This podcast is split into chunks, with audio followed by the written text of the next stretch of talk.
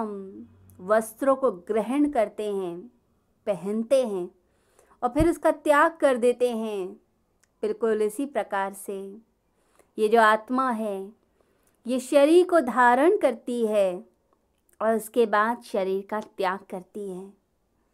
हम वस्त्रों को पहनते हैं कि सर्दी, गर्मी से बचाव हो पाए। उसी प्रकार से यह आत्मा कर्म फल को भोगने के लिए इस शरीर को ग्रहण करती है। इसको ओढ़ लेती है, पहन लेती है। तो इतना प्यारा एग्ज़ाम्पल भगवान श्री कृष्ण की गीता हमें देती है, जिससे हमें समझ आता है कि एक्चुअली कैसे शरीर धारण किए जाते हैं। तो जब भी कर्मफल चुक जाएगा तो आत्मा शरीर को छोड़ देगी। इसीलिए जीर्ण शब्द का प्रयोग हुआ है। जीर्ण का मतलब बुढ़ापा नहीं। मतलब है कर्मफल चुक गया। तभी बचपन में कई बार डेथ हो जाती है। कभी यंग एज में होती है और कभी वृद्धावस्था में। तो जीर्ण का मतलब सिर्फ़ बुढ़ापा नहीं है कर्म फल का चुकना है। आपने कर्म फल को भोग लिया तो ये शरीर का काम समाप्त हो गया। परंतु मनुष्य इस शरीर को वस्त्र की भांति कभी भी अनुभव नहीं कर पाता। श्लोकों में हम पढ़ लेते हैं, जब स्वस्थ होते हैं, तब तो हम ये बातें करेंगे ज्ञान की, परंतु थोड़ा सा शरीर को कष्ट हो जाए, बुखार हो जाए, या पैर में चोट लग जाए, तब उस समय कभी भी भान नहीं होगा कि ये शरीर वस्त्र है। तो अब वस्त्र की भांति इसको नहीं लेते हैं। तब अब शरीर ही हो जाते हैं, तब सारा ज्ञान मनुष्य का चला जाता है। कोई आपके पैर में पत्थर मार दे तो आपको कितना गुस्सा आता है। या आपके हाथ में छोटा सा कट लग जाए किसी मनुष्य के कारण तो आप दुखी हो जाते हैं। तो मनुष्य इसे अलग नहीं समझता, कभी अनुभव नहीं करता। कि जैसे कोई चीज़ ओढ़ी हुई है, पहनी है या किसी मकान में जैसे कोई रहता है, ऐसे हम अपने आप को दे ही नहीं मानते, इस मकान के मालिक बन के नहीं रहते। तो मनुष्य चिपका हुआ है, भूख लगती है तो हम कहते हैं, भूख लगी है, मुझे भूख लगी है, मुझे दर्द हो रहा है, मुझे प्यास लग रही है, मुझे पीड़ा हो रही है। क्योंकि शरीर के साथ जो तादात्म्य है, जो आइडेंटिटी है, वो सघन है। और जन्मों जन्मों की है, इसी जन्म की नहीं। इंद्रियों के अनुभव हम पिछले जन्मों से लेकर आते हैं। पिछले जन्मों का यह संपर्क है। तो प्रतीति, गहन, सघनता, गहन गहन होती जाती है। फिर ये शरीर ही हम हो जाते हैं, ये शरीर भाव में ही रहते हैं। ये चमड़ी ही हो गई, स्किन हो गई हमारी, शरीर अलग नहीं। जैसे बाहर से कोई दिया जलता हो तो दिया और उसके ऊपर का कांच एक दिखता है। परंतु कोई भीतर से देखें तो ज्योति अलग है और कांच अलग है, जो उसके बाहर रखा जाता है। बिल्कुल ऐसे ही जब अपने भीतर मनुष्य जाता है साधना करते वक्त तब पता चलता है भीतर की ज्योति अलग जल रही है और शरीर से तो गहरा फासला है हमारा।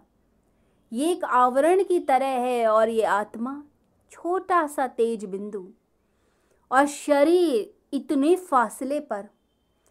ये अनुभव जब तक नहीं होगा साधना में, तब तक मनुष्य सिर्फ़ बातें करेगा, लेकिन उसको प्रैक्टिकली यूज़ में नहीं लाएगा। नहीं तो आप ज्ञान की बातें ही करेंगे और ज्ञान भीतर नहीं प्रवेश करेगा। महर्षि रमन के बारे में कहते हैं कि जब छोटे थे तो घर का त्याग कर दिया। परमात्मा में मन था। घर का त्याग करके छोटा सा बालक चल पड़ा परमात्मा के ध्यान में। मंदिर में पहुँचे, भूखे थे, फटेहाल थे अब ऐसा लग रहा था कि मृत्यु ही आ जाएगी।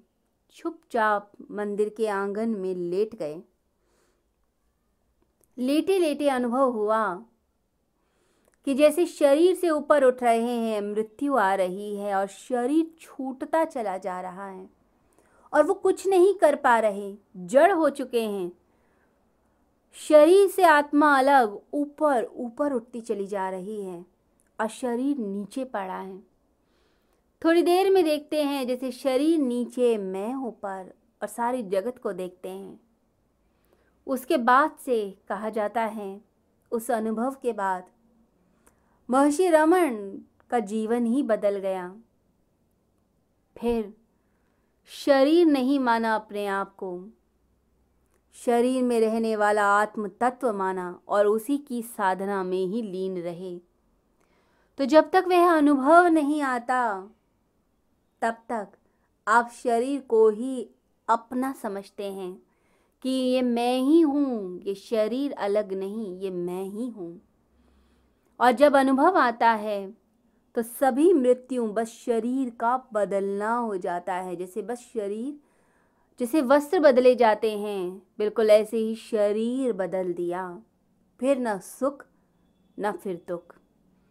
न फिर सफलता, न असफलता, फिर सभी इच्छाएँ छूट जाती हैं।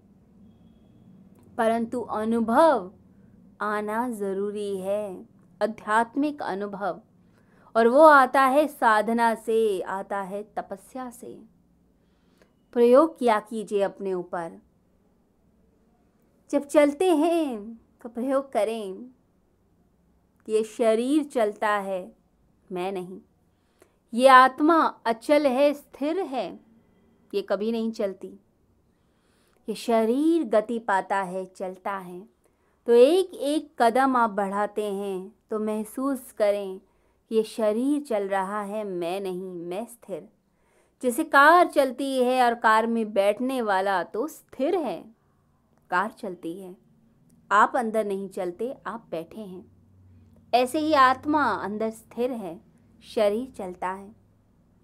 जब साँसें आए, श्वास आए तो महसूस कीजिए कि एक श्वास आती है और बाहर जाती है, परंतु एक श्वास दूसरी श्वास को नहीं देख सकती। ये असंभव है।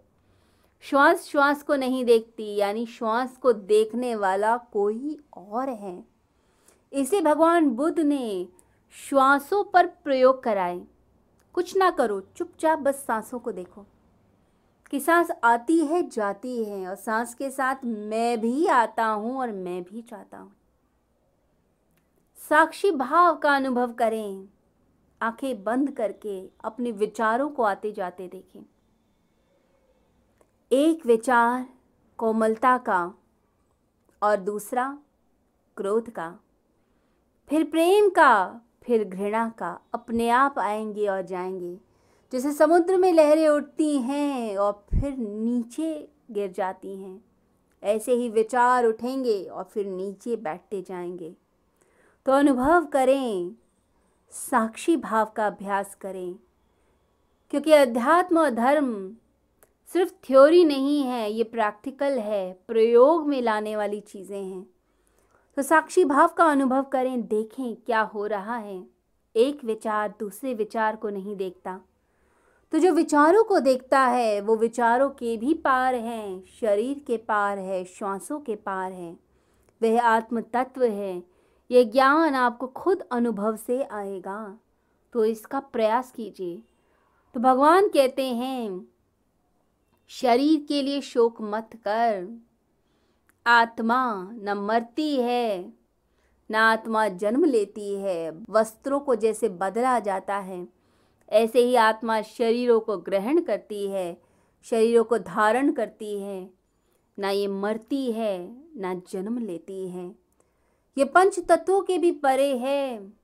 इसे ना छेदा जा सकता है। कोई व्यक्ति, कोई अस्त्र शस्त्र इस सूक्ष्म आत्म तत्व को नहीं छो सकता, प्रहार नहीं कर सकता। जैसे कुल्हाड़ी छोटे से किसी एटम को तोड़ नहीं सकती, उसी प्रकार से इतना छोटा सूक्ष्म आत्म तत्व है, इसको कोई शस्त्र भेद नहीं सकता। अग्नि इसको जला नहीं सकती, वायु सुखा नहीं सकती, इसको जल गीला नहीं कर सकता, पंच तत्वों के पार है आत्मा। तो तू क्यों शोक करता है? इस शोक को छोड़ हृदय की दुर्बलता को छोड़ खड़ा हो, युद्ध कर, अपनी समस्याओं का सामना कर, डर मत। ये भगवान श्री कृष्ण गीता में मनुष्य को समझाते हैं।